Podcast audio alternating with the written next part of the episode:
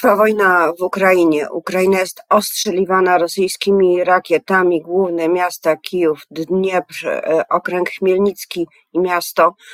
E, giną ludzie. Znów giną ludzie. Jest to największa ofensywa e, Władimira Putina na terenie Ukrainy od czasu ataków z początku wojny.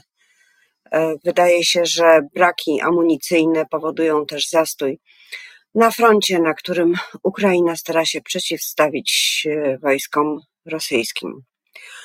W Polsce, w Polsce czeka nas tydzień przesilenia politycznego. Po wyborach, po zmianie władzy, być może przyniesiemy odpowiedzi na to, jak dalej będzie się zachowywała opozycja, czyli Prawo i Sprawiedliwość, ale przede wszystkim na pytanie o rolę pana prezydenta. Prawdopodobnie w poniedziałek odbędzie się spotkanie prezydenta z marszałkiem Sejmu Szymonem Hołownią, e, poświęcone mandatom poselskim Mariusza Kamińskiego i Macieja Wąsika. Między innymi o to zapytam mojego gościa już za chwilę. Zuzanna Dąbrowska, dzień dobry. A moim gościem jest wiceminister spraw wewnętrznych i administracji e, Czesław Mroczek. Dzień dobry, panie ministrze. Dzień dobry, pani redaktor, dzień dobry państwu.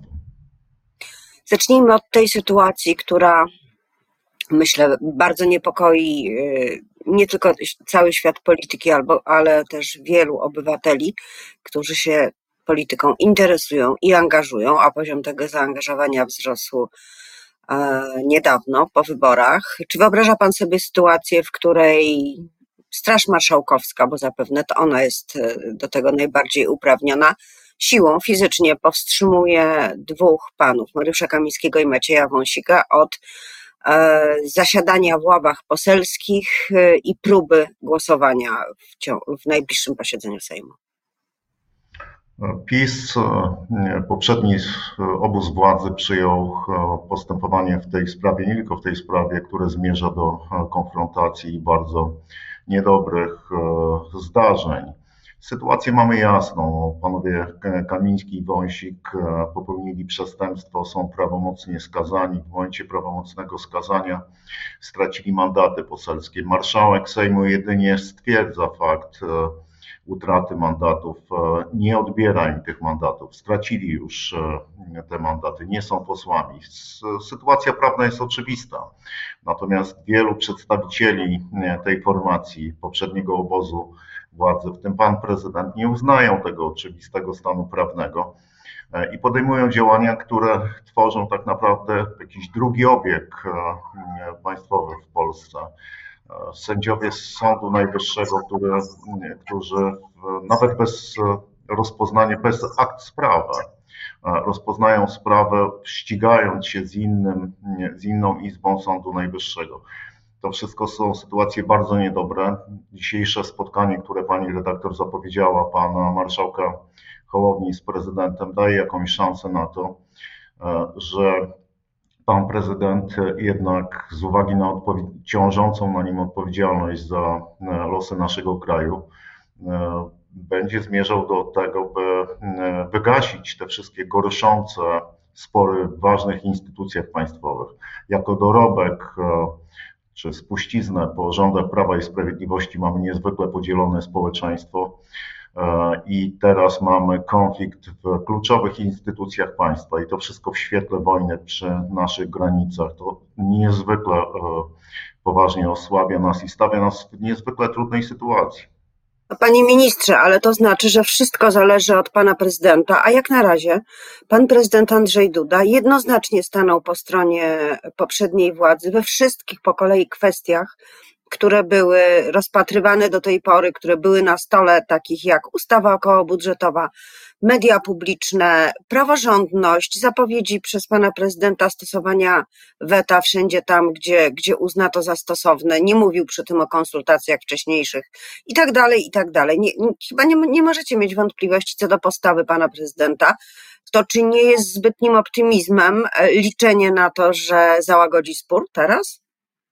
Korzystanie z prawa weta mm, mieści się w uprawnieniach e, prezydenta i nawet nie mamy złudzeń co do tego. Jeśli nawet nie będzie mm, współdziałał z obecnym rządem e, w zakresie mm, wdrażania e, tych zapowiedzianych przez nas zmian, to mieści się w granicach prawa. Natomiast większość tych spraw, które pani wymieniła, pani redaktor, łącznie z tymi działaniami w sprawie panów Wąsika i Kamińskiego. No przecież prezydent podważa wyrok Sądu Najwyższego, który uznał, że prawo łaski przed prawomocnym skazaniem jest nieskuteczne. Prezydent wszedł w konflikt z Sądem Najwyższym. E, to przecież przyniesie skutki rujnujące. Jednak nie pan prezydent decyduje o wszystkim i to nie jego wola e, decyduje, tylko wola Polaków. E, wyrazili ją 15 października, będą ją wyrażać również w badaniach opinii publicznej każdego dnia i w najbliższych wyborach. Polacy patrzą na to, że prezydent e, zajął stanowisko, znaczy broni tak naprawdę interesów własnych, e, własnej, własnego ugrupowania i własnych w jakiejś mierze kosztem e, kluczowych, podstawowych interesów bezpieczeństwa państwa. Niestety, no, też nie mam złudzeń. Będziemy świadkami w najbliższych tygodniach zdarzeń, które w ogóle nie powinny mieć miejsca, no ale tak jest. I to jest spuścizna po wichrzycielskich rządach PiSu. Ale czy to będą zdarzenia polegające na użyciu siły w jakiś sposób? Bo na końcu, na końcu każdego sporu, jeśli jest on mm, przeprowadzony już na najwyższy poziom, a takim najwyższym poziomem jest Sąd Najwyższy w Polsce prawnym, e, no to na końcu zawsze pozostaje siła. Czy dojdzie do użycia siły y, w jakiś sposób w ciągu tego tygodnia, Pana zdaniem?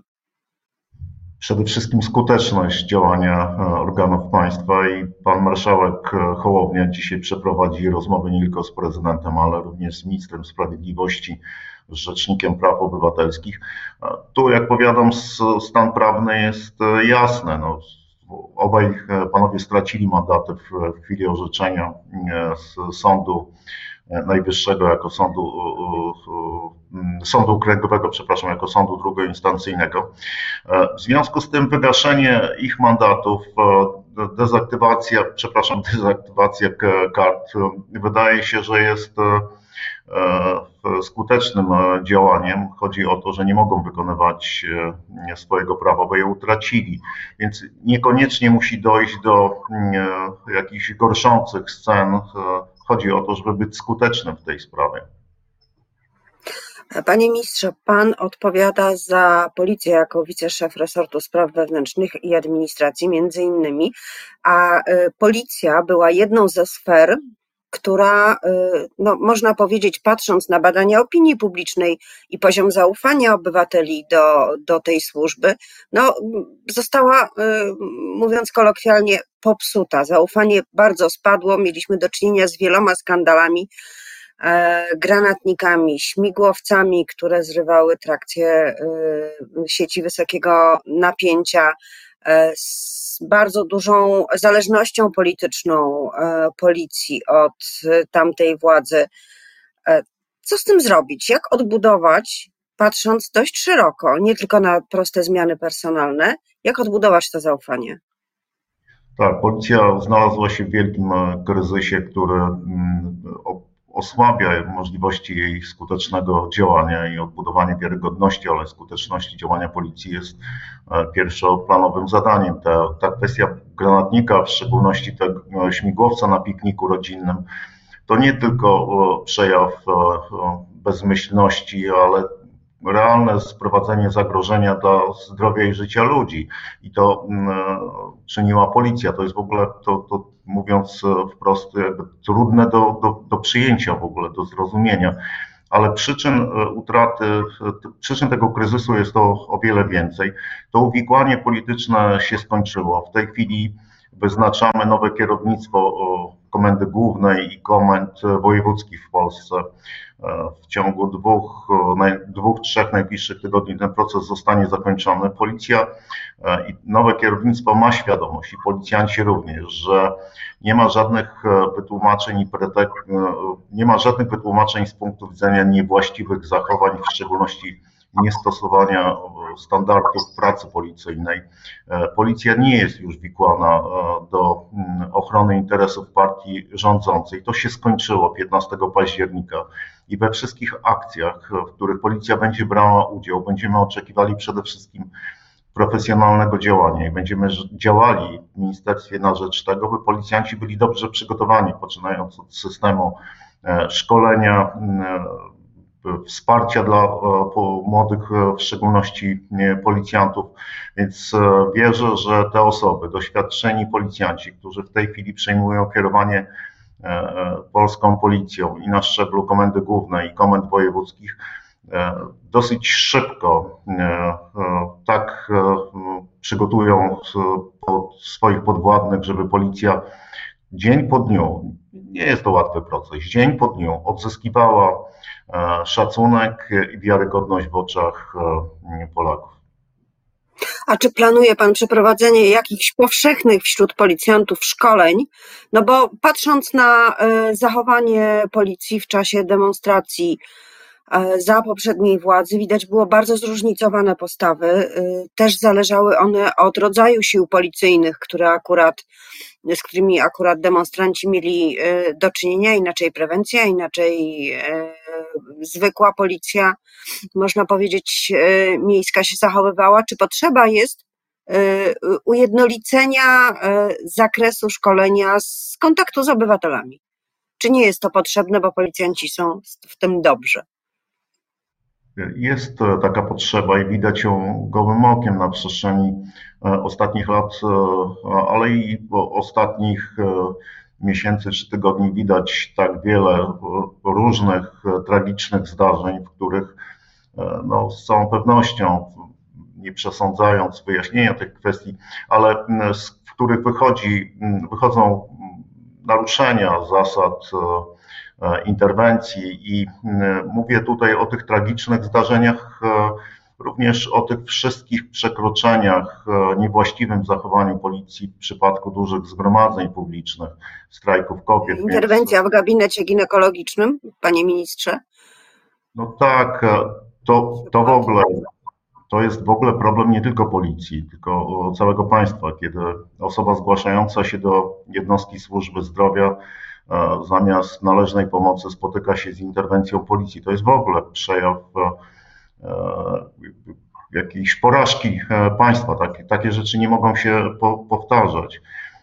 Ale odpowiadając wprost i najkrócej jak tylko można, tak, system szkole, szkolenia policjantów, policjantek jest kluczowy dla E, tego, żebyśmy mieli skuteczne i profesjonalne działanie policji. Będziemy korzystać z zasobów policjantów, którzy odeszli ze służby, doświadczonych, w szczególności w zakresie właśnie wsparcia e, codziennego działania policji, tak żeby ten proces e, szkolenia nie odbywał się tylko na specjalnych kursach, ale w dniu codziennym, żeby młodzi policjanci w służbie mogli korzystać z doświadczenia swoich kolegów, którzy przeszli na emeryturę. Będziemy chcieli zaangażować tych policjantów do bieżącej, do wsparcia policji w bieżącym, codziennym działaniu.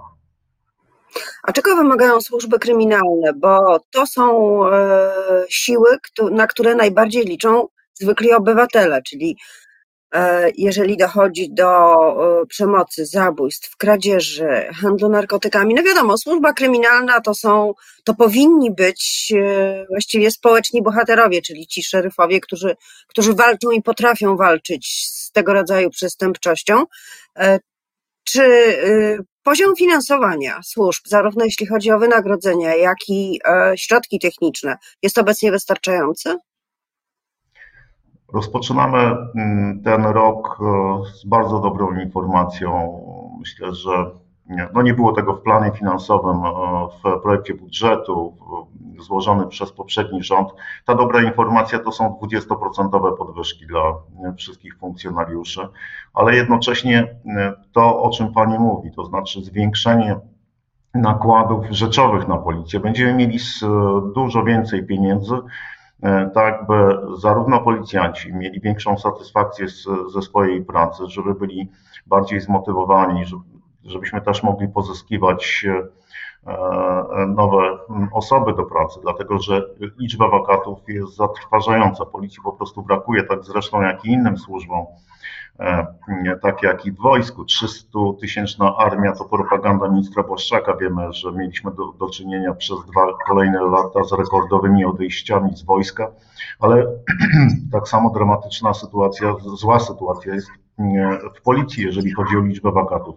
Więc poprawienie warunków e, e, uposażeń, wielkości uposażeń, tych warunków finansowych służby jest niezwykle ważne i no mamy dobrą sytuację, dlatego że mamy 20% podwyżki i istotne zwiększenie w stosunku do poprzedniego roku planów e, wydatków rzeczowych. Więc to, o czym Pani mówi, e, znaczy to, żeby, ale nie tylko w pionach kryminalnych, żeby w policji byli e, profesjonaliści, jednocześnie dysponujący narzędziami wsparcia swojej pracy, to, to wszystko jest, e, będzie trochę lepiej wyglądać, dlatego że mamy istotne zwiększenie planu finansowego dla policji.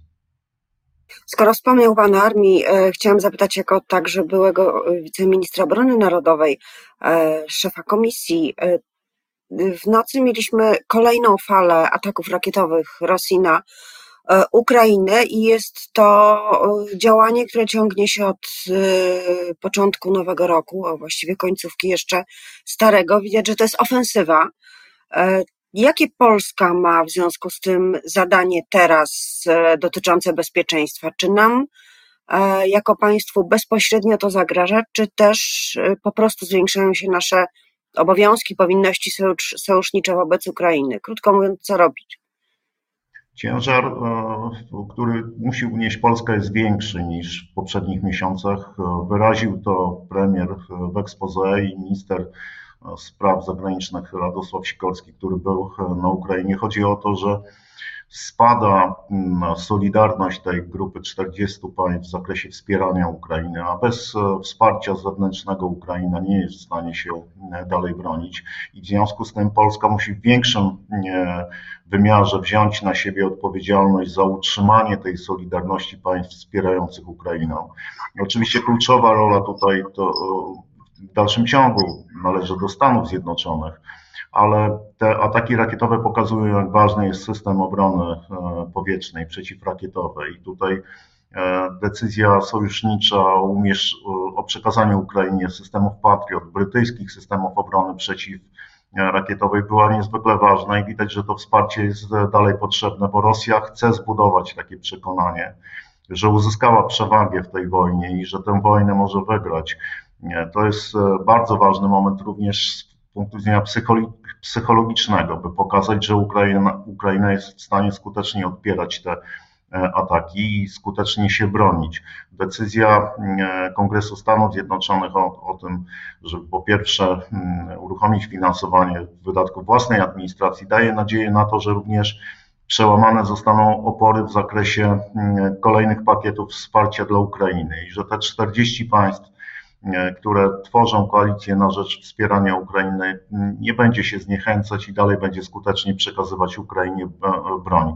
Mam nadzieję, że niedługo już e, te przekazywane nowoczesne samoloty zachodnie będą na uzbrojeniu sił ukraińskich i że potrzebny sprzęt, w szczególności obrona przeciwrakietowa i artyleria dalekiego zasięgu i amunicja, amunicja, amunicja, jeszcze raz amunicja, bo obie strony, obu stronom brakuje tej amunicji, że e, Ukraina będzie, e, otrzyma to, to wsparcie.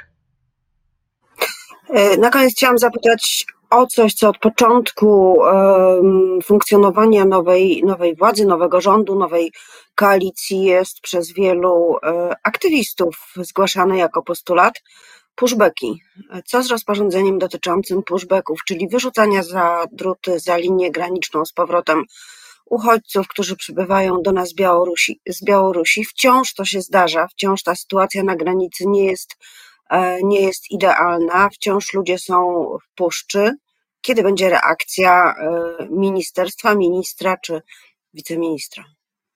No mówiliśmy, e, tutaj mówił o tym pan premier i my mamy jesteśmy od tego, by, by, to wykonać, że granica musi być chroniona. Jeżeli osiągniemy większą szczelność granicy, to ta próba przerzutu przez granicę, nie próba, tylko przerzut przez granicę białorusko-polską migrantów, który jest przecież zaplanowanym działaniem zmierzającym do destabilizacji e, naszego kraju i w ogóle Europy, e, że to może zniechęcić władze rosyjskie i białoruskie do dalszego działania i w związku z tym e, w sposób planowy będziemy zwiększać skuteczność tej bariery. Natomiast Jednocześnie musimy w sposób humanitarny i ludzki podchodzić do e, tych osób, które znajdą się e, na naszym terenie, mimo tych działań e, uszczelniających granice. Te dwie sprawy da się pogodzić. W najbliższym czasie przedstawimy już konkretne działania w tej sprawie. W najbliższym czasie, panie ministrze, czyli kiedy? Mniej więcej? To kończymy, jak powiadam, proces e, zmian w służbach, e, nowe kierownictwo policji, komendanci wojewódzcy. Dzisiaj, jutro będziemy mieli nowego komendanta głównego Straży Pożarnej. Kończymy też proces analizy dotyczący Straży Granicznej e, i pracujemy nad tym zagadnieniem dotyczącym zrealizowania tej wytycznej czy zapowiedzi pana premiera, że granica musi być szczelna, jednocześnie bardziej ludzkie podejście w sprawach migrantów. Podrąży do końca stycznia, do końca lutego, marca? Jak pan to widzi? Bo też ważny jest plan. Ja rozumiem, że zmiany się dokonują, ale e, różna może być perspektywa. A to jest Mówimy, jedno rozporządzenie. Mówimy o tym i pracujemy e, nad tym, nie uciekamy od tego tematu, więc e, tak jak powiadam, w, w perspektywie mm, no, najbliższych miesięcy będzie decyzja w tej sprawie. Bardzo dziękuję za tę rozmowę. Wiceminister Spraw Wewnętrznych i Administracji Czesław Mroczek, Koalicja Obywatelska, był moim gościem. Miłego dnia, panie ministrze, miłego dnia dla państwa. Do zobaczenia. Miłego dnia, panie Pozdrawiam serdecznie państwa.